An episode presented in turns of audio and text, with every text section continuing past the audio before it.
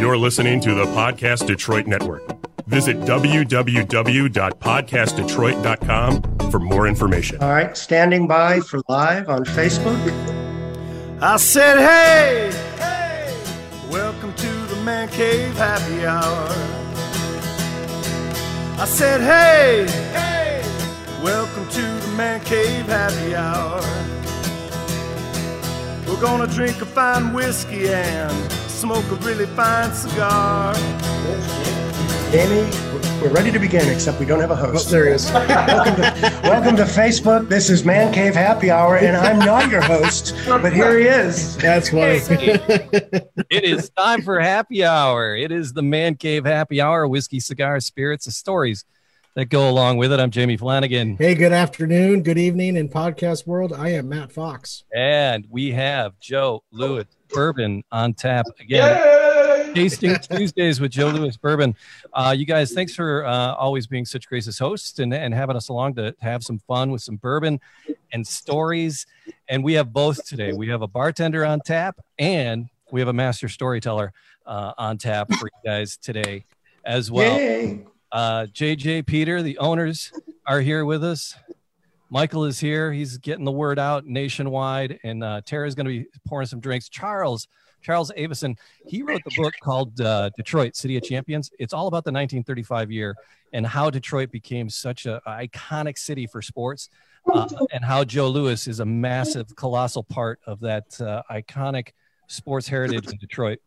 And uh, yeah, we're excited uh, for the conversations tonight. Peter, you what is your main question? Peter was like so excited that he got to, got to talk to Charles. Was there something in particular, Peter, that you wanted to ask Charles? Well, yeah, I, I think that I was really amazed when we when we peel back the layers of Joe Louis's life. We just keep finding so many more important pieces of Americana, and uh, I think people my generation don't really remember Detroit as the roaring, thriving metropolis where everything was cool and and to me, 1935 was a moment in time where Detroit was the coolest place on the on the planet, really. Right. And and they even had a holiday called the, the, the Champions Day, and I I know you were kind of a part of that. And I've been dying to know where whatever happened to Champions Day and, and where where is where is that in, in Detroit these days? That's like one of the best questions I've ever had. I just want to let you know that because, like, I, that, I'm, and the reason I say that is because I never get a chance to talk about Champions Day. I never get a chance to talk about it, um, unless, of course, we're doing it on Champions Day. It's April 18th, and we usually I usually do a speech over at uh, the Historical Museum on the 18th. We have a big group of people that uh, still celebrates the day, so it's like that's about the only time that ever that conversation ever comes up. So. Um, so that's a great question. And uh, so the so the idea just just to talk about Champions Day for a minute is that um is that throughout the course of the year. So in Detroit, 1935, you have 33 championships in the same season. All right, which is like a ridiculous. I mean, 33 championships. Like, is there even that many sports? First of all, and the the answer is yes, there was. And the in the, the further answer is that they won them all that year. And so at the so at the finale of the season, um, they they threw a party at the Masonic Temple in Detroit. Uh, they, the, the governor of Michigan declared Champions Day for the state. The uh, this Detroit City Council Detroit champ, uh, declared Champions Day for the city. Um, it was a huge party. Joe, Louis, Joe Louis was the guest of honor. Um, Tigers, Lions, Red Wings were all there. Um, all the other athletes from the season were all there. I mean, it was they call it they called it the greatest gathering of champions under a single roof um, in in history. That that was sort of the the bill for the party. That's like how they build the party. And so, uh, yeah, I mean, it was they they did a radio broadcast that day. They uh, the Detroit Times, which was the third newspaper at that time, they issued a. They were actually the ones that sponsored the party, and so they issued a commemorative newspaper for that day. And um, and if I had any notion that you were going to ask that question, I would I would actually have had my because I had there's only one known original copy of the newspaper that was issued on Champions Day, and I have it. Like I actually, nice. in like the story of acquiring this newspaper is actually like I actually wrote a, like a passage in a book about how it was acquired it's so um, crazy. But it's actually signed at the top of the newspaper by three of the Tigers' best pitchers in 1935. Um, it's like literally priceless. Like I wouldn't sell for anything, but. It's amazing. Um, if I had any idea you asked that question, I would actually have that out, but because I got it like in a glass case, you know, the equivalent of a glass case. I don't really show it off, but Can you Um, imagine? Can you imagine today getting the members of the, the you know, if they were even having a moderate season, uh, the Lions and the Tigers uh, and the Wings uh, and, and people from from boxing together? I can't even fathom trying to get all those people together in in today's culture. So why, Charles? Why do you think uh, the the day isn't celebrated uh, as as overtly uh, as it used to be? Well, I mean that's that's the question that ties into the entire um, into the entire forgotten component of the story itself. Like, why is the entire season forgotten? You see what I'm saying? Like this, and I say forgotten. Um, I mean that with the very definition of word. If you if you look in virtually any, I mean any Detroit sports history book, it, there's no mention of. First of all, there's no mention of Champions Day. That's number one. I mean, there's my my book was the first one to even mention the fact that Champions Day even existed. Uh, a friend of mine and myself created the Wikipedia page for Champions Day, which is like become like all of a sudden it's like we started off as like one page when we first made it. Now there's like 30, like it's the equivalent of probably 30 pages long just from all the stuff that's like attached to it. Um, but the season has been forgotten. I mean, every once if you read a Tiger history book, they talk about the Tigers winning in thir- 1935. You read a Red a Lions history book, they talk about the Lions doing it, but there's nothing that ever talks about all of them doing it at the same time or all the other championships that won at the same time. Um, and so that's what I'm saying. Like it really ties into the larger question of how the season itself was forgotten. Hmm. Um, and you know, besides you know, because if there's no if nobody remembers the season, then how can they remember the day that celebrates it? You see Yeah. Sure. yeah. Yeah. Um, so that's, I mean, that's the part of the larger question. That's, I mean, that's a longer um, story, I, I think. But, but, um, but the idea with the, the idea with anything, like somebody told me one time, like, you know, there's champ, there's, there's holidays for everything. There's like National Milk Drinking Day, and there's National this drink, you know, whatever day. And and my response, you know, so they try to diminish the concept of the Champions Day, you know, going, oh well, they, you know, Champions Day celebrate everything. And I said, and, said- and I told them, I said, you know, it, it, of course, it's only worth celebrating if you like want to celebrate it. I understand that concept, but I think this is something that should be celebrated. You know, that's you know, we're trying to bring it back. So You know, one of, when I when I read about um, Champions Day and your activity around it, one of the things I, saw that you've been quoted on was when you said, "How do you bring back a forgotten holiday?" Yeah. And and for us with Joe Louis, um, when we really discovered who he really was, you know, beyond Yeah. just that, hey, he was a great fighter. One of the big challenges we face is how do we really connect the brand to all those same larger themes, you know, that Champions Day was Sure. part of. And, and that's what we're really trying to make certain of is that we, we look very, very carefully at, at the man and what he meant. And he meant a lot to people in Detroit. And, and cha- the, really, Champions Day was, um, you know, certainly there were all the teams out there, but Joe Louis was broadly recognized as the most fantastic athlete of all of them. absolutely agree, hundred Yeah, percent. So it's pretty amazing, Squad. And I was thinking about that and the things that you'd written, and it reminded me a lot of our challenge. Reminded me a lot of our challenge, you know, making this all happen. So I really appreciate that a lot. Yeah, well, you know, Joe Joe Louis, I, I Joe Louis emerged. I mean, I spent I spent years studying all the story, and Joe Louis really emerged as my favorite athlete of all of them. I mean, his story is just remarkable. It really is, and so I applaud you for your you know for your efforts and everything too. So Thank you. Appreciate it. Now, wait a sec. You know, we have a lovely lady in this audience with us. Nobody's introduced. yeah, let's yeah. You're killing me. Tara, Tara is a, a, bartender, and when bars and places of business are are open, uh, it's the Detroit. It's Detroiter or Detroit. De- Detroit. The, all right, the Detroit Club, and there, there's a bar inside there called the the Library Pub, The library bar. the Library Bar, and it is Yeah. uh, it is swanky. It is uh, it is, gentlemen. You want your bourbon in there because it is one of the fancy pants places in Detroit. It is it is one of the destination craft cocktail bourbon lounges um, in the city. Tara, thanks for hanging out. yeah, for sure. So you're gonna have you, you you thought up of a few uh, concoctions or recipes or cocktails for us, but you've been hanging on to the to this bourbon for a week now. Um, has it been difficult to hang on to this and not at least give it a taste or a smell to kind of figure out what you're gonna do with it? No, I I did taste it a little bit of it, but I've been really good. Okay, fair My enough. My kids keep me occupied, so Sure. Oh, it's kept me from drinking. All right, so uh, we asked you to come up with a, a couple of, of recipes. Mhm. Um, so when you when you tasted the bourbon, uh, as far as compared to other bourbons, what were you tasting? What were you smelling? What were you getting, Tara, out of out of Joe Louis bourbon? Well, I have some, so I'm gonna pour some right here. Hey, yeah. I, But everybody's got some but me, man. Like I, got- Oh. like I Oh no left no no! out. You're you're not alone.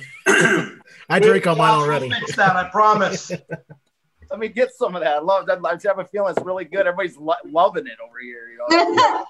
it's it's super sweet when it first hits your palate.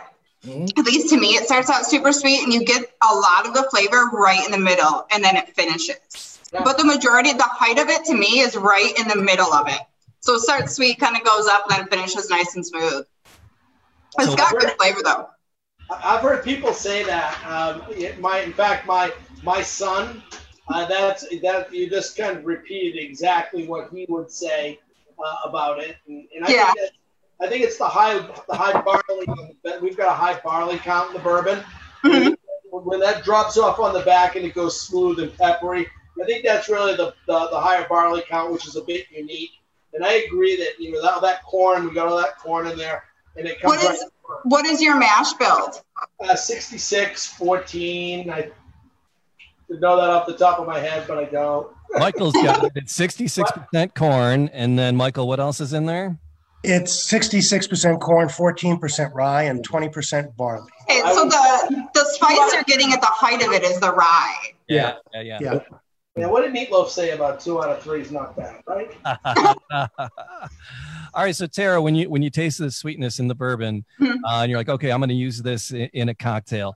Uh, where are you going to go with it? What's uh, what's the first recipe you came up with? So the first one, um, I have all the ingredients, so I can make them right on hand. Yeah, yeah, yeah. Do it. I would, you know, I'm jealous that we won't be able to try it, but uh, I'd love to watch it. Watch I'll it. drink it. I'll drink it for you. Watch you work your magic and uh, and and put one together. For Wow, my computer back. All right, so I have a shaker, and I am going to take. Um, so I made a just a simple syrup. I used black tea in mine, so just brewed some regular black tea, like a cup of hot tea, and then added equal parts sugar to thicken it up and kind of make a sugar syrup. Uh, mine is oolong tea because it's what I had on hand. So I'm going to do a half ounce of oolong tea. Right in. And then I have some lemon juice. I keep fresh lemons and limes in my fridge pretty much all the time because I'm always making cocktails. Um, fresh is the best to use, but if you have something else like a little like lemon concentrate, you could use that. I would just use a little bit more syrup because that tends to be a little bit more acidic.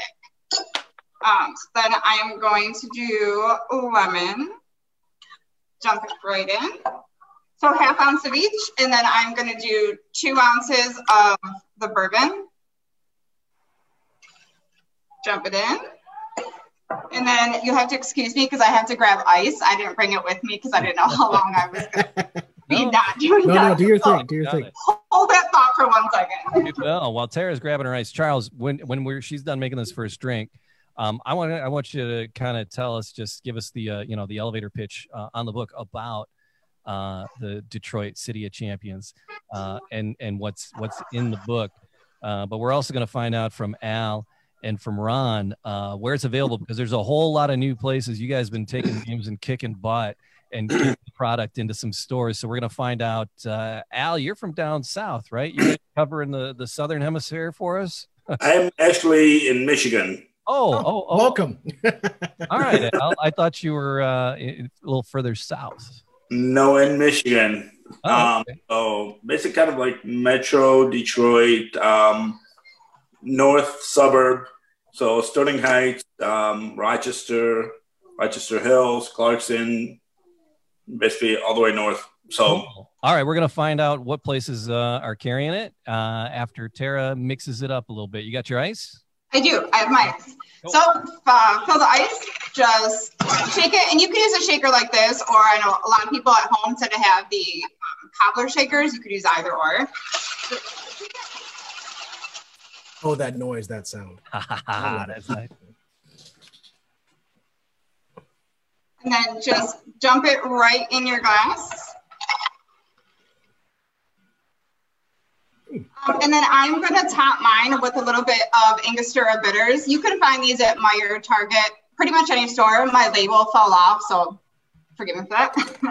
um, and then I'm just going to go right over top with some bitters. That looks delicious. So yeah, have you guys ever? That looks fantastic. Hey, that Tara, can. I ask a question? Wow. Yeah. When you made your simple syrup, you used a specific kind of tea. So you can use any kind of black tea because black tends to be the strongest. Um, and oolong black tea was what I had on hand. But you could use any black tea. You could use Earl Grey or breakfast tea or anything like that. Neat. Make it so. So I have an ingredient that I want to ask you if you've ever played with. Okay. 1821 tincture. It's the ginger lemon tincture. Mhm. Uh, specifically, not that one. I have um, some ginger bitters at work that I keep on hand. They're really good if you're just looking to add a little bit of a light flavor to it, um, depending on Yeah, what kind of cocktail. I've been I've been using this uh, with a, basically doing um, in place of bitters for Manhattan, a very, Yeah. a very a dry Manhattan. In other words, not a lot of rest, just Mm-hmm. a, a, and a little bit of this, and it's been really nice with the Joe. Oh, I'm sure it probably adds a little bit of spice to it. Yeah, and then I got one more. Let's see. Where do you get all the wonderful toys? Hibiscus. Well, hibiscus bitters. is good because it has a little bit of sweet and Yeah. almost fruitiness, but a little bit of bitter on the end too. Yeah. So, Jamie, the, the answer is that 1821 bitters. I don't know if you guys have them in Michigan. They're they're pretty much getting all over the place, but they are made right here in Atlanta. I'm in Atlanta, Mm. uh, and what's cool about it is there's a place that is called Ponce Market here when it was open before we were all shut down, and there's a lot of different shops in there, and they actually have their kitchen where they make this, but they supply you know all over the country. Um, so they'll have cocktail classes, and I've gone to a number of them and you get to experiment and try new things. So we have to get them some Joe for their next cocktail class. But Yeah. You're going to come back to Charles with a couple of questions. Yeah, for sure. So yeah, Charles. Um, so the book you wrote the book um, just because it was like such an undiscovered history.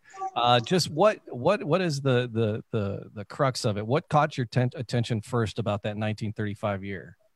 Well, um, the whole the whole thing for me started. I was a senior at Western um, in 2005, and um, I had a sports history class that I was taking, and um, I just come back from the University of Edinburgh, Scotland, with a, with like a research history. Like I was like spent a year. Like I mean, it was just this. I've, I've been you know, I was studying to be like a research historian, you know, my whole life kind of thing, and um, and in my senior year at Western, I'm I'm taking this this sports history class again, like like it's like a basket weaving class, right? Like I'm like, this is gonna be fun, you know, something like you know, burn a couple credits off. I've been saving something like this. Anyways, at some point, uh, well, one me and my friends were hanging out in my my apartment one night, and uh, just like drinking beers and that.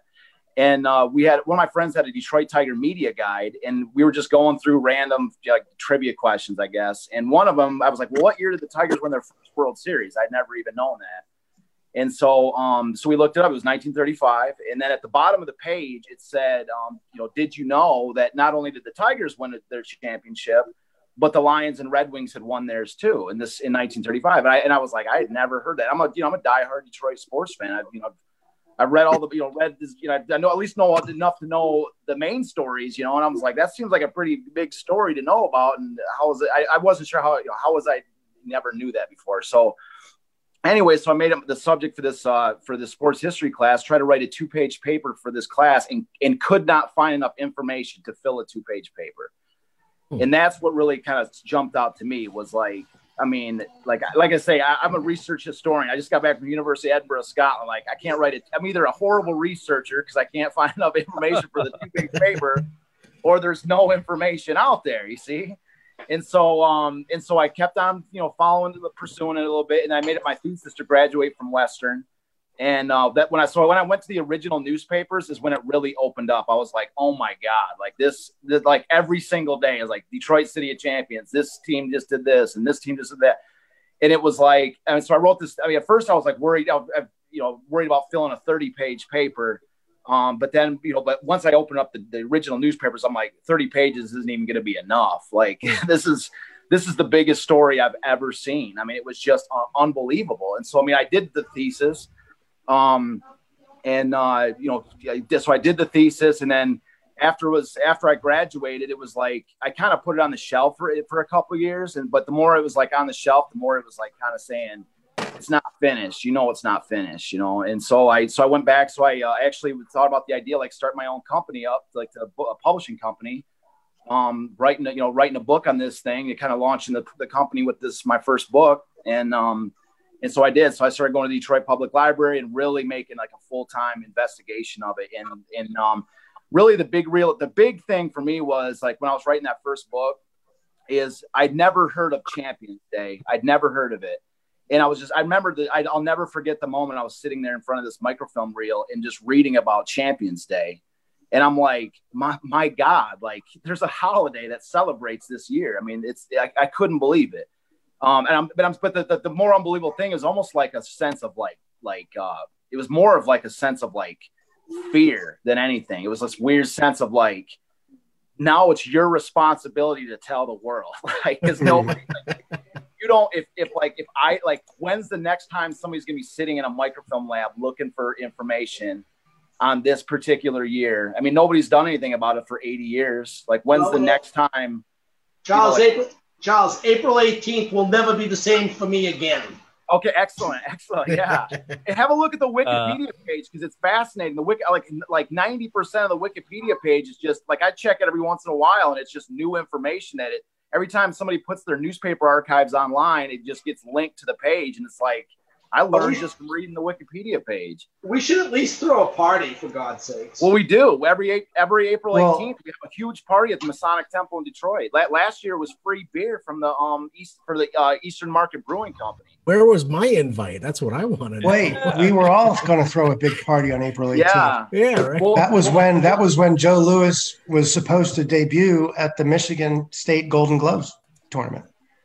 Oh, well, the, the historical museum has a has a replica of the Lindell Bar um, wow. in their museum, yeah. and so they and so they use that as a double occasion to like bring in actually kegs of beer from the, the Eastern Market Brewing Company has been great. They've been uh, sponsoring the party for like the last three or four years, and um, so they brought in kegs. They actually have a they actually have a City of Champions IPA, which is like ten percent beer liquor, whatever. That's, that's what, what I was drinking there last year. Got had a couple too many, but you know maybe not too too not enough. You know. I love it. So but, uh, Charles, so, yeah, so it just evolved. You know, it just evolved. That's really I've, I've had some snacks delivered while we were talking. I mean, I so, it evolved. So, so one book. So I wrote the first book on the story itself, and then when I was done writing the first book on the story, um, I realized that there was still way more that needed to be done because I, even when I was finished with the first book, I was, you know, I was the players themselves were just as forgotten as the story. Mm. And so I kept on pursuing. So I spent another six years working on the, I, I, wrote two more books on it called The Players. And so I've got three, but really there's, I call it the City of Champions trilogy. And then now I've actually got a screenplay for a movie. I wrote it's about 700 pages long. I spent a year writing that. So I actually have a screenplay for a miniseries, like a Netflix miniseries, all, all ready to go. I mean, it's ready to go as soon as I can. I think you could build it around Joe Louis, man. Oh, Joe Louis. he's the, he's the first two episodes. It's all Joe. for the first two episodes. yeah. We fell we fell in love with Joe Louis, um, and um, you know, I, have told this story too many times, but I, I went to his grave site, and I've got to tell you, the energy is there. Yeah.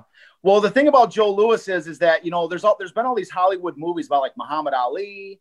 Um, you know, there's been a movie on uh, James Braddock for the Cinderella Man story when he, you know, and, and that took place in 1935. Mm-hmm. Um, you know, there's all there's you know there's there's one on uh, you know like the Raging Bull. You know, there's like there's there's numerous boxing movies out there. Oh, but yeah. the astonishing thing is, there's never been like an A-list Hollywood movie made about Joe Louis. and that's what's so crazy. Like, I mean, the story of Joe Louis the night, especially 1935, 1935, Joe Louis.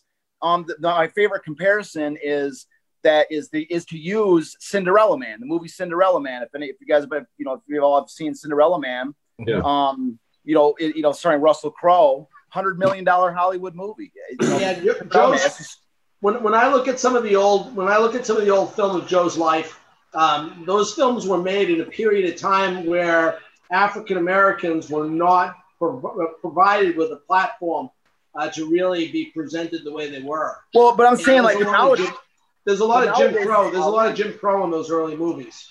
Well, yeah, but I'm saying like nowadays, you know, I mean, the 21st century, there's been, you know, there's a movie on Ali, you know, right. there's a movie on James Braddock, there's a movie on all these guys, but where's Joe? Well, JJ JJ can tell you a little bit about that. Jay, um, my JJ is one of is uh, JJ and I founded this company together. By the way, Charles. Okay. And, and and Jay, why don't you talk a little bit about that? You know, there was in fact a Save Me Joe Louis project. Yeah, we um, we was getting ready to do a presentation, and all of a sudden we got an email that asked us to watch a video, and it came up. Um, Charles, if you send me an email at jj at joelouisbourbon.com, I will send you the link. Um, it's not a public video, but it's um, it was a story of Joe Louis, and Save Me Joe Louis was the movie. You had Lou Gossett Jr., Oprah Winfrey, Denzel Washington. They had about a three minute trailer that would just you know really give you goosebumps. And you know, you mentioned the movie Ali. What happened with that movie is it got bumped um, right at the, the, last minute. It got bumped out, I think, by the Ali movie, and there was only so much boxing room. Um, Michael, I don't know if you've got that. I can see you thinking.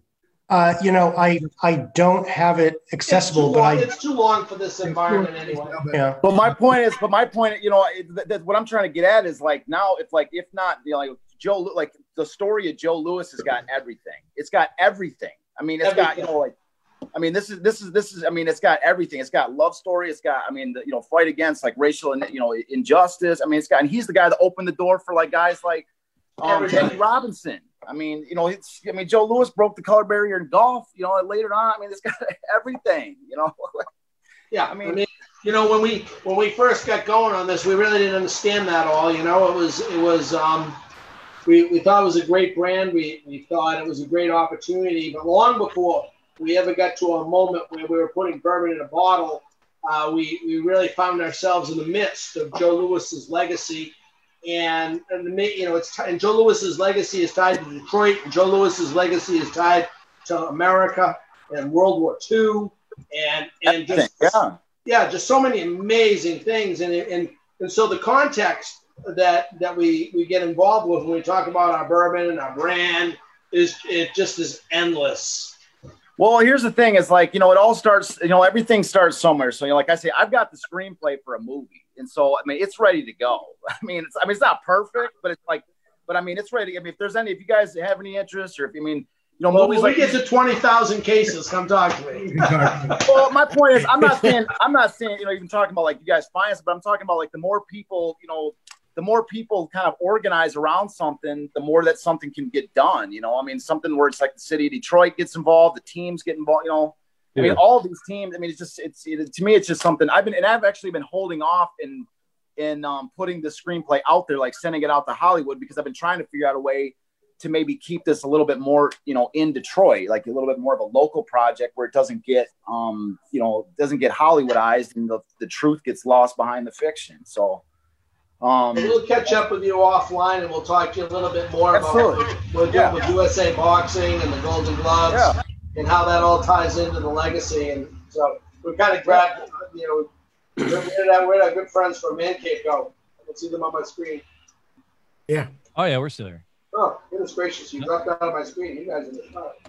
we're here. All I right, was yeah, just so we're watching the the video going across. So, uh, Yeah. you know, Al and Ron, you know, you guys are really uh, you- you're here in in, in Michigan and Detroit, and uh, you guys are really here to get out to our local watering holes and to our local our local liquor stores, I guess, for lack of a better term, to really help them understand what the Joe Louis brand is all about. What are some of the things that you're doing uh, right now with everything that we're going through through this through this pandemic? What are some of the things that you kind of had to tweak uh, to get the Joe Louis brand out there a little bit more? Well, um, the, well everything uh, Yeah. had to be tweaked. Uh, we did a kickoff with the Southern Wine and Spirits team, and it, we, it was a virtual. It was a Zoom meeting kickoff. It's first time in my in my career that we've that I've launched a, a brand in that platform. So you got to do what you have to do and work with the tools available and move forward on it and and take this uh, story out to the market and show some folks. And then Al's had some success. I've had, I had some success with it. You know, it, it gives you that minute to pause and and to tell that that forgotten story. Mm-hmm. Yeah, there's Joe Louis Arena. There's the Joe Louis Monument downtown, but the, the story really isn't that well remembered in detail now. 100% agree. But, but people want to connect with it and and, and it and it really resonates as you share it. I 100% agree with that statement. You know, Al, you got you being a Yeah. neighbor because you're kind of here on on because you know we're actually a couple of miles away from one another. You don't know that, but I do because based on what you said earlier. But um, you, you're really focused more on the east side of uh, Michigan, where Ron, you're more focused on the northern part of Michigan. And do I understand that right? Well, Al crosses paths with us. He's he's in the Yes. side the street from me. Yeah, he's got a big territory. Oh, nice. Yeah, so I'm pretty much kind of like Big Beaver and heading north. So, 16 miles. Gotcha. so Wow. That was me. Sorry, I'm in I'm in Detroit. That's the uh, that's our local fire truck going somewhere. yeah. Very nice. like I was telling the guys earlier, I walked into one of my accounts, and before I even said the word Joe Louis, he goes, "Hey, do you know who's got Joe Louis bourbon? I need some, and I can't get hold of it yet." So I'm like, "Okay." I said, "How many do you need?" Uh, was that the wine I garden? love that. So that was awesome. Like that's probably one of my favorites. It's like when you walk in, into an account before you say one word, it's like, "Oh, I'll take some." Yeah. so I I have a question for Tara. Tara, how how are you guys? How are you and your friends doing? I mean, we're in the you know my we're actually in the hospitality business ourselves here. How, how are how are people on the street doing in Detroit, and how are your coworkers managing through this period of time? Um, a variety of ways. A lot of us have been making cocktails at home and just posting to Instagram. Um, we've had some help from local chapters, the bar guilds that a lot of us are involved in have been super helpful. I started teaching virtual cocktail classes, which has actually been super successful. I love that. Yeah, it's been a lot of fun. It's been a lot of fun for sure. I could use I could use a few lessons for what it's worth. yeah, I'm, I'm available. um, just getting out and teaching people things they can do while they're in home, how to make cocktails from everyday items in their pantry. Or um, I know Wow Magazine started a video you could do using um, your kitchen. It was like a you make the video yourself, and this is how you cook and make a cocktail in your kitchen, starring like locally known chefs and bartenders. And so there's a lot of there's a lot of different things you've been doing just to try to stay busy and and that kind of thing. A lot of us have been reading books and trying to further our knowledge while we're off and hanging out at home. So Well, let's hope we're all back to work soon. yes. So Agree. Tara, your Tara, your regular patrons are they able to reach out to you in any way, shape, or form? Not just for cocktails, but you know, because you know, you we a lot of folks in the bar they they thrive on tips, right? So Yeah. are, are they able to reach out to you in any way, shape, or form to tip you if they uh, if, if they enjoy what you do? Yeah, so there's actually a website called Go Tip 'em that Nick Britsky started. Um, Oh, nice. it, it has all of the bartenders. It has a, over 1,200 bartenders at this point, and you just look for our state and name, um, and then it's linked to like our Venmo or a PayPal or anything like that. So you actually went in and registered for it in that website Yeah. itself. Oh, okay. Yeah. I was curious how that worked out. I've heard about it. Um, but I was just kind of curious how, you know, trying to get the word out to all the bartenders out there. They all need to get in there and do that, right? Yeah, yeah. All you have to do is go on, and there's a button. I believe it's in like the upper left hand side of the website, and you can click and add yourself. It takes about 24 hours um, before your name shows up on the site. Yep. I think uh, a lot- it's like 43 different states are represented by bartenders Yeah, there right it now. took so- off. It was such a great idea. And Nick did that? Yeah. Yeah. Yep. What's yep. the name of the website again? Uh, go tip them. Go tip them. Yeah. hmm Yeah. Go. And speaking of tips, yeah. yes, Michael. I just didn't know if Jamie had anything to say. Excellent. So, all right. So, Tara, so, uh, you're teaching uh, bartending classes uh, at home. I, you said you had a second cocktail uh, using bourbon. What's the uh, what's the second mixture uh, The you have on second one is actually just a classic cocktail, um, a Manhattan. And I just have to grab my Okay. glass, so I'm going to disappear for like two seconds. All right. so, I, I want to ask her about the uh, bitters uh, as well. How to Box by Joe There you Louis. go. Oh, look at the Where'd you find that, JJ? Yep. Wow. Well, Well, she's you- that. Uh, these are also a, an original sheet of stamps. Oh wow! Cool. You've been really you've been collecting. So that's my movie. Wow. Yeah. Cool. No, all right. So Tara, so uh, uh, you said a Manhattan. Manhattan, yes. Uh, it's one of my favorite cocktails, and it's pretty easy to make because you can buy the ingredients at the store. So you just need a large glass, whether it be a pint glass or the bottom of a shaker, or something that you can mix in. And then you're going to do typically two to four dashes of bitters. I happen to like my drinks extremely bitter, so I do a little bit more, six to eight bitters. So just right in. And then we're gonna do an ounce of vermouth. So you can use sweet vermouth or you can use a dry vermouth. I like sweet. Cocchi is one of my favorite brands because you can drink it by itself. You can drink any vermouth by itself. I just happen to really like Cocchi. Super smooth um, and really rounds out any bourbon or any spirit that you pair it with. Nick, Oh, there's Mr. Speaking Bitsky. Hey, Nick. Oh, he's on mute. Nick, we're mixing a cocktail. so an ounce of sweet vermouth right into your mixing glass. And then you're going to do two ounces of your bourbon, the Joe Louis bourbon. Joe Louis bourbon, right in. Right, so this should be what it looks like. And then you're going to add your ice right in. And stir it. So when you're stirring it, I'm going to hold it up so you can see it. Make sure you never have your hand around it because you're going to warm up the cocktail. Right on the table. You want to stir it until you start to see a little bit of condensation on the outside of the mixing glass or whatever it is that you're mixing in.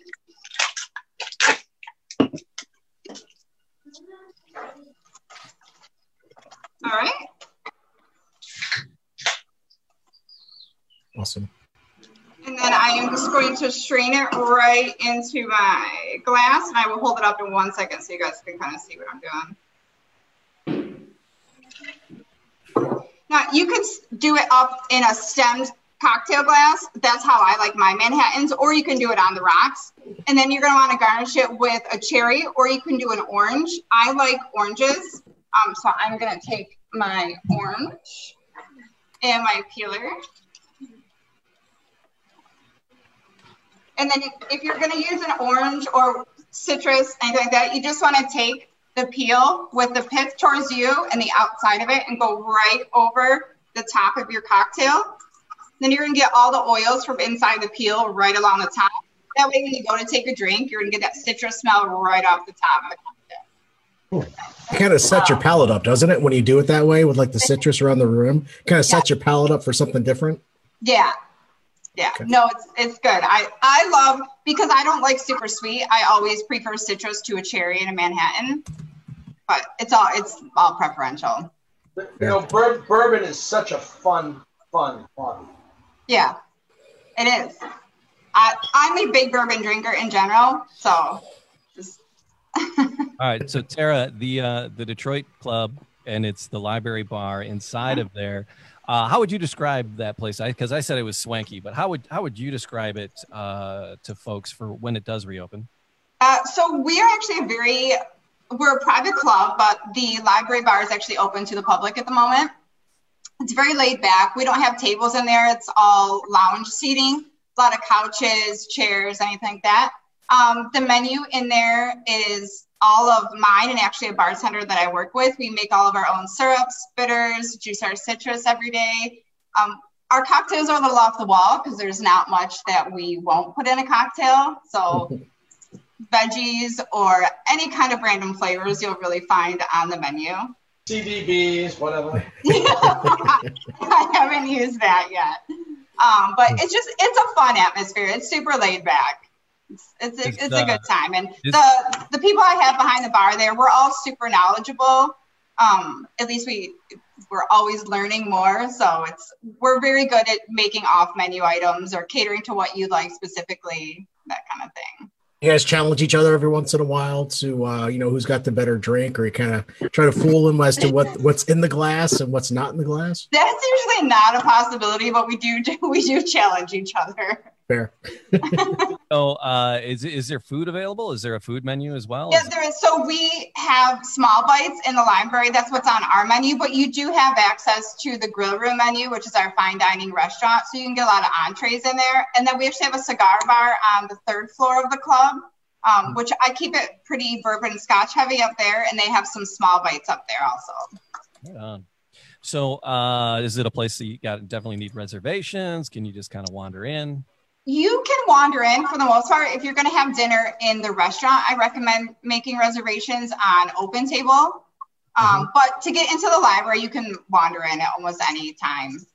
It's a pretty big space. So, and we have the hotel. You're it's always open to the public. The spa. It's it's a full destination. You I make a think, whole. I think the real answer is we need a cell phone so we can call you. You know, there's a table. We're coming in. That's it. You can do that. The real thing is we need it to open so we can all go. right? Yeah. You and me both. Yeah, yeah. yeah. So, Nick, we were using your name in vain uh, right before you got here because we were talking about tipping, Tara, and uh, right now tipping bartenders and servers and waiters uh, and and and people that aren't in a physical location. Uh, and you set up the website. Go tip them. Yeah, it was. Can you guys hear me? Okay. Absolutely. Yeah. So it's it's one of many out there, but we uh, thought of a very similar idea where basically um, we reached out to bartenders from across the U.S. We actually have representation from 49 states and, and uh, D.C. And that's over 4,000 bartenders where we've included their Venmo, PayPal, Cash App, or a combination of the three. So the thinking is every time you post a drink on your social media, which we do almost instinctively now in this modern world, um, go ahead and tip a bartender that would have been with you, that Tara would have been right across from you. Send her a tip because it's going to help her get through this time. And then next time you're going to see her, she's going to have a smile, she's going to have a job, and everyone's going to be like, oh, we're back to normal. So that's why we developed Go Tip 'em. Um, we actually just released a fun video that was a play off The Witcher. Uh, toss a coin to your Witcher. So go check that out. That's on the uh, the stream right now. Uh, you I got see you got something sitting on your uh, your uh, desk there, uh, uh, Nick. I don't know what, you're talking about. I have no idea. What, what is that? What, what do you got sitting there, man? Uh, have I missed the party? This is the uh, the Joe Louis uh, bourbon. I haven't even opened it yet. mine is mine is taking a hit. Mine is You know, I really, I really need to apologize. I really need to apologize. There are way more bottles needed in Michigan right now. Yeah, there is. I could definitely. Yeah, that's like I want a bottle. Everybody's got But look, a bottle of me. the, the problem is the problem is that, that we want to make sure we can do that, but the the COVID situation has the whole situation totally screwed up, and we can't even get a bottle of our own bourbon out of the warehouse that's mm-hmm. right there in Michigan right now. And so it, it's a little bit crazy. So you know when you you, you watch the watch our websites, watch our socials because as soon as it becomes available, we will let you know, oh, let everybody know that it's available. Get over to your your honey spot and and and you know tell them to go out and find the Joe Louis bourbon. So you know Yeah, there's that- now I think 38 locations that we updated the website with. Ron, is that how, what, what it was? And, and you've got a you're we're working on another another 20 or so. Yeah, we, we have 38 right now. We got another 20 that we we heard about. We'll have more by the weekend. So it's rolling day by day. I can throw a few out there just to kind of spatter around north, south, east, west, if that sounds good. Yeah, please. Do it. Um, A and L Wine Shop on on Stadium in Ann, in Ann, in Ann Arbor. Mhm. Uh, Brass Mug in Livonia, and then Keg and Wine in Redford. Okay. Uh, Pine Knob Wine Shop up by me. That's in And then, Clarkston, uh, right? That's in Clarkston. Clarkston, yeah. And then one of my favorite names I've ever seen for a store, it's Super Fine Wine and Liquor. in Super Canton. fine. Super fan. Nice. I'm going to throw a few of them out there just since. Yeah, go, Al, um, go. that- so yeah, got, absolutely yeah. you got A and B in Utica, uh, Vintage Wine Shop on Orchard Lake and um, kind of like West Bloomfield um, area. Farmington, West Bloomfield area. Yep. Yeah, okay. So you got um, Zaytunas and at that gas station, which is the one that took 12 bottles in. Mhm. Happy Hour in Urban House also got some. So there's quite a few. I, I sent a list to Peter of Yeah. close to 60 accounts that are going to end up having it. We're very Awesome. excited. There's a Thank you, Al. there's a locator there's a locator on the website uh if you if you go to joelouisbourbon.com. You can find find the locator there and, and get you in the right direction for a, a store and a retailer that's gonna gonna have it. Nick, I saw you swirling things around over there. Mm-hmm. Um, he's very pensive. Look at him. He's very Nick is serious when it comes to drinking. Nick is is a, one serious character. Nick, uh, what do you got? What do you what do you what are you feeling? Well, so uh, right off the bat, uh, I, I, dig it because it is a 45 uh, percent and it doesn't drink like it. You know, this thing is super smooth. It has just enough bite on it. Um, I think it has a nice balance. I feel like I taste a, a little bit of barley in there, a little bit of um, uh, wheat. Uh, I could be wrong, but um, this is a, um, a, a, tasty mix. Uh, I think the the bottle is absolutely gorgeous. I love the cutout. I love the crowd in the background. Uh, I think this is a good combo, and I think it's a it's a great play for uh, Metro Detroit. Fantastic, Nick. Love that. I think you're right on the barley. I definitely picked that up, particularly on the end. Tara was talking about how it was a bit sweet across the front front of the palate. That's how I sense felt. Uh, but for me, it finishes a little bit peppery. Hmm.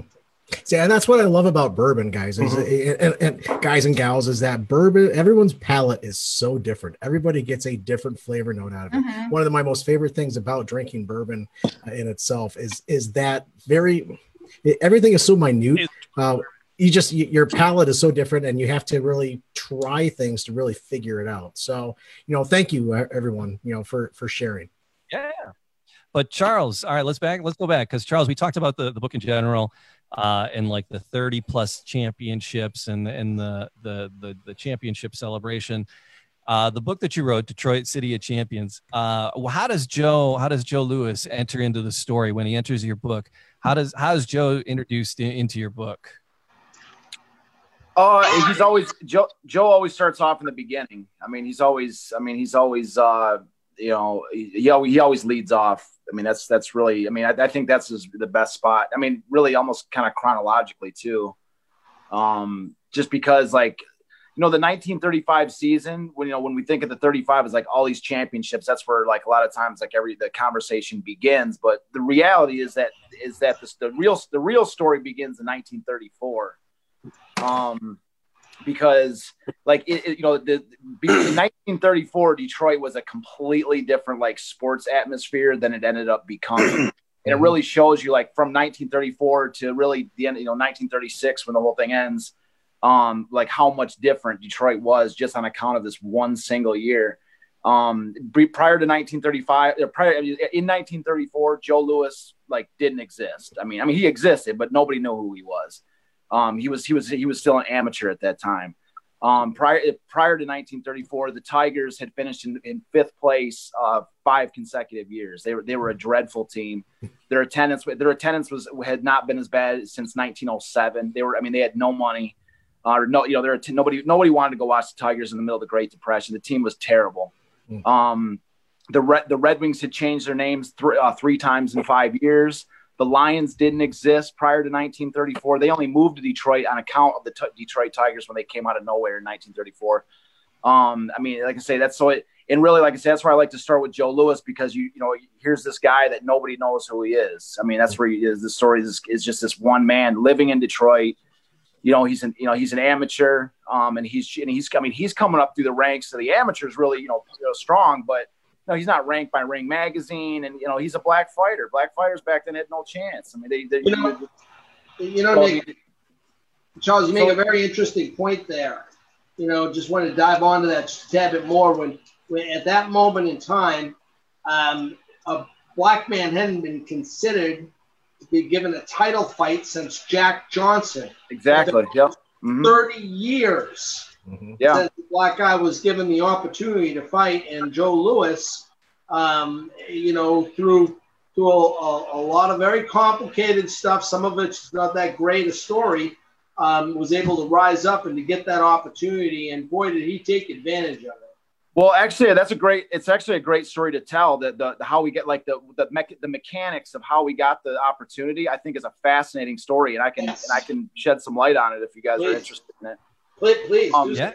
So, so anyways, you know, as you're mentioning, yeah, as you're mentioning, um, you know, the, uh, the, you know, J- he had no Jack Johnson. This what Jack Johnson. Jack Johnson was, you know, the first black heavyweight champion. And so, But what the and, and what you know, Jack Johnson would be more akin to like a modern day NFL wide receiver than he you know than it was. And so, you know, where every time he won a fight, he was like really bombastic about it. You know, he was like rubbing it in people's faces. He was just um, and you know, there's there's a debate about that, like whether you know he should have done that or you know, but at the same time, it's like um, you know, some people say, well, he, you know, he's he's an American, he can do whatever he wants to, but and that's fine. But there's no doubt about the the you know the effect of him having done so was is that it so it, it sort of created this mentality in the media that like no black man will ever have a chance to do that again. Mm. Like he's this door is shut for for black boxers forever. And so and so when Joe Louis came along, he was incredible. I mean, he was incredible. Everybody, like a lot of people, recognized his ability right off the bat. They recognized how great he was.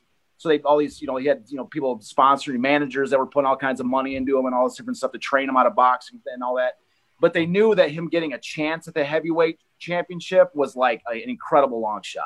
I mean, it was an incredible long shot. Um, but at the same time, there was you know, there was a huge boxing at that time was in was on life support. There was you know gambling was rife. There really was no massive uh, draw for the sport. Like Max Baer was somewhat of a draw, but um and it, but he was you know he was and he because he was a total entertainer. Max Baer, you know, he's a he's a he's one of the greats too, but um, but they still there was no like super super draw like that, and so and so the idea was that, in even more specifically, there was a war going on for Madison Square Gardens, which was at the epicenter of boxing in this country for the you know the first half of the century, and so um and so anyways, so so there's a guy looking on from the, the the, the guy that was looking on from the outside in, looking at Madison Square Gardens, wanting to to he was a, a boxing promoter named Mike Jacobs and so he looked at the situation. He's like, I, he was trying to basically he was trying to break into big time boxing, and Madison Square Gardens was how he wanted to get in. But he needed somebody a, a, a, a superstar in order to you know to have the biggest and best fights. And that's why he saw Joe Louis and was like, this guy's great. He's like, he might be black, but he's also destroys people every single time he gets in a ring. He like just leaves it. It's like a bloodbath. He's like, that's what that's what fight fans like to watch are just you know a bloodbath. You know that that's so. Anyways, um, so so the so he came up with an idea of how to how to make this happen. And the idea was is that the Madison Square Gardens um, had a, had the benefit for for years. They had the benefit of free um, advertisements by the, the the Hearst newspapers. And the idea was that every time there was a boxing match or whatever event at the Madison Square Gardens, then um, the Hearst newspapers, all the reporters would give them all kinds of hype, like this is about to be the biggest fight, this is about to be the biggest hockey game, whatever. Like they'd all they just do free hype. And in exchange, the, the Madison Square Gardens would give a cut of their gate receipts to, to William Randolph Hearst's wife, Millicent. And because she had a charity called the Milk Fund for Babies. And so that so that cut of that gate would go to the would go to the uh, Hearst Fund for Babies. But as the Great Depression sunk in, the, that that amount of money that was coming from the gardens got less and less and less and less. And so Mike Jacobs was smart enough to recognize that and, and go to the reporters themselves and say, we're gonna if you turn your attention towards me and give me that same height and the, you know the fighters I promote, then I will give you a massive cut of all gates that we do and I might even find a way to chip in a couple of coins for you, the reporter, as well. You see, and, so, and so that was the idea, and so that's how he diverted that that attention from um, from from the Madison from the people that were currently running Madison Square Gardens, which actually literally denied Joe Louis um, a chance at the you know they they denied they they even said uh, said some racist stuff to him over the phone, saying you'll you'll never fight here. And so that's what made Joe Louis want to absolutely sign with Mike Jacobs and say, well, you know, and so that must so make, Mike Jacobs came up with the concept of saying, what we're going to do, Joe, is use my new hype machine to build you up.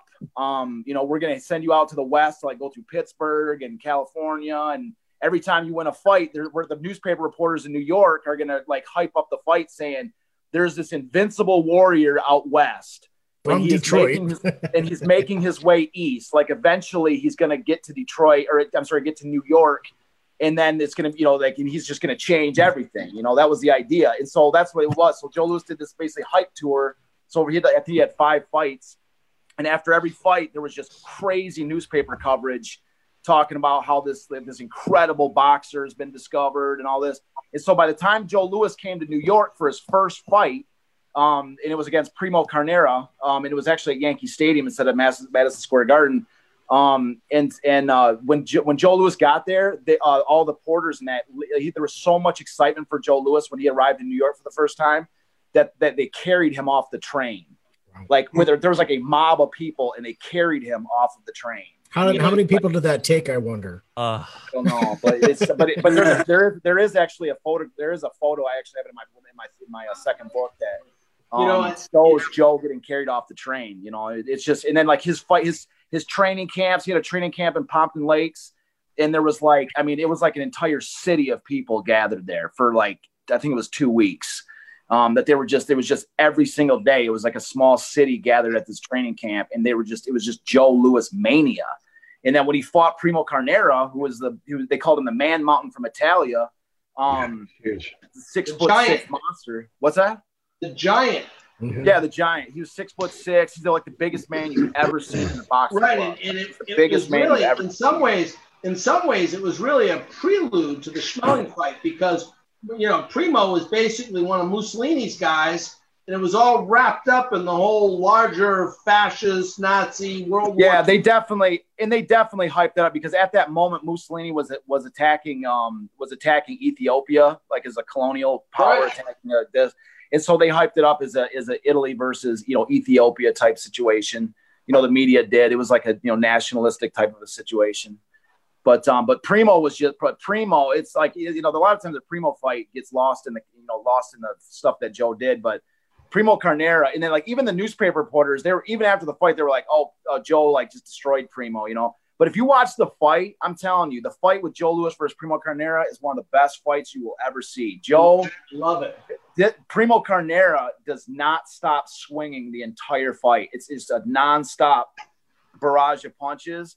And Joe, it's like you're watching. It looks like a little kid fighting a full grown man. And this, the full grown man, and the full grown man does not stop swinging. No matter how many times Joe hits him and knocks him down, he does not stop swinging the entire fight. Like I dare anybody to watch that fight and say that that was a walkover. I mean, it was a walkover for Joe. Like when you watch him dismantle him, but but I mean, you have to be yeah. There it is, right there. Yeah, you have to be you have to be an absolute. Um, I mean, he, Joe Louis stands toe to toe with this monster, and um, and just I mean, it's just like dodge, dodge, dodge, punch. You know, just crazy. How can you not love Joe Louis? Oh no, he's in. Yeah, that's what I'm saying. And then so this, but yeah, like I say, the sad thing is, is that like you know, you, you know, at right at this moment, uh, Max Baer loses his fight to um to James Braddock and loses the title, and so now Joe Louis had this incredible year, and Joe can't even win the title this year. You know, that's what was really uh, sad about that whole thing. That's what I'm saying. That was like sort of the hidden the hidden loss behind the um you know the movie Cinderella Man, which they don't talk about. It's like you know it, it prevented Joe from getting the, the belt for um, for another two years, and that was only and then when he got his chance at the belt, he had to give up ten percent of his next like ten fights earnings just to get a chance at the belt. Well, that's a that's a whole different story, though, isn't it? I mean, you know, we get stuck. We, if we start getting into that issue, we're going to be here for two days. I, I yeah, look, look at the size of Primo. He's huge. Huge. Yeah. He's yeah, so we're stacked, rolling the video while we're doing it too. I'm um, unbelievable. Wow, wow, wow. So, uh, man, Charles, we're gonna we're gonna hang out and tell a whole bunch of Detroit stories. Uh, We got Yeah. weeks, man. we're doing. Yeah, I'm on whenever, man. I'm I'm on locked house lockdown, so I'm just I'm reading, writing, and telling stories. I'd love to. Yeah, I'd, I'd, I have fun. It's We're great. doing Detroit City of Champions as its own podcast, and uh, that's coming very, very soon. Because I just, I try, I just, I just, I, I'm so enamored when he starts talking. He's such a good storyteller, and the I appreciate he tells- that. It's, I, I enjoy doing tells it. Are So. hey, there's people watching and following along. We got stuff streaming on Facebook, and uh, uh, Scott Dongo chimed in. David Gee, he wants up some up in Maine. Uh, Mm-hmm. Mhm. Who else chimed in? Uh, yeah, David wants to know if uh, is there any uh, um, online liquor sales uh, coming out of the chat room. Corey Abbott. I'm wanting to know the same question. You know, not for folks who is not for folks who are not in Michigan, uh, it appears as though will be available online for sale shortly. And when I say shortly, I'm hoping within ten days. Um, Ron, that's to you. Uh, and and you know, inside of Michigan, it's a little bit more of a challenge. We can't ship inside of Michigan today. And for folks inside of Michigan, you'll need to go out and find a retail location. You can look online uh, on the locations, and you'll find uh, a variety of places. Uh, um, I'm told by Al that we'll have hundreds of stores soon, and so Very easily. case. And we'll all be looking up Tara to ask her to get mix us a good drink when we all get back to work, and I can't wait for that. And we've had folks. I've had folks chime in. I did a watch party on Facebook, and we've had folks chime in from South Carolina. We've had folks chime in from uh, Georgia, even down in from Florida. So you know, cannot thank everyone enough for their support. You know, you know, let everyone know that there that there is a bourbon called Joe Louis Bourbon, and uh, you know, try ask for it. That's all you got to do. Yeah, we're trying to get everyone to, you know, we're, we're going to stay as, as fresh as we can on the list on the website in terms of locations in Michigan that have it. Mhm. But frankly, uh, call, just call, keep calling and ask That's all for you got to do. Just ask All for it. Where's Joe? Tasting, Joe. tasting Tuesday. Let's do this again next Tuesday. Everybody up for uh, another another uh, Yeah. another Yeah, Okay. great. Yeah, I'll we might need to get some more, we guys. may need to get some more samples, but yeah. No, I'm running, Yeah, I'd love to running get dangerously low over here. I'm working on it. I'm working on it. no, you're good, Peter. Fair play. All right, JoeLouisBourbon.com, ManCaveHappyHour.com. Nick Drinks, what's the uh, where where do people get a hold of you, Nick? Uh, you know, honestly, I'm going to put Nick Drinks on a hold. Go to gotipem.com, G O T I P E M, and uh, you know we can look at Nick Drinks in a couple months. So, all right. So, and and uh, I'm gonna go. I'm gonna go there right after the show, and I'm gonna lay down a tip for uh, Tara because she you are awesome. Uh, thank you so much Thank for taking you. the time and, and, and pouring a couple for us. We really Her appreciate bar, it. her bar back is there. And uh, if I can do a quick shout out, we're actually um, we're going to talk to uh, Tara's friend Roger tonight on Nick Drinks, and uh, we're going to talk to Matt Buskard from uh, uh, Bobcat Bonnie's, along with my friend Joe Hakeem, and we're going to talk about just how COVID has affected uh, the industry, both on the bar side and the restaurant side. So if you are still hanging around and you're still sober around eight o'clock, you know, come check out that stream. That's funny. That's funny. Bye, everybody. All right. Thanks, everybody. This was great fun. Take care now. Great fun. Thank you. Good night. All right. Thanks for the partnership. Nice to meet you guys. Nice to meet you guys. Nice to meet you as well.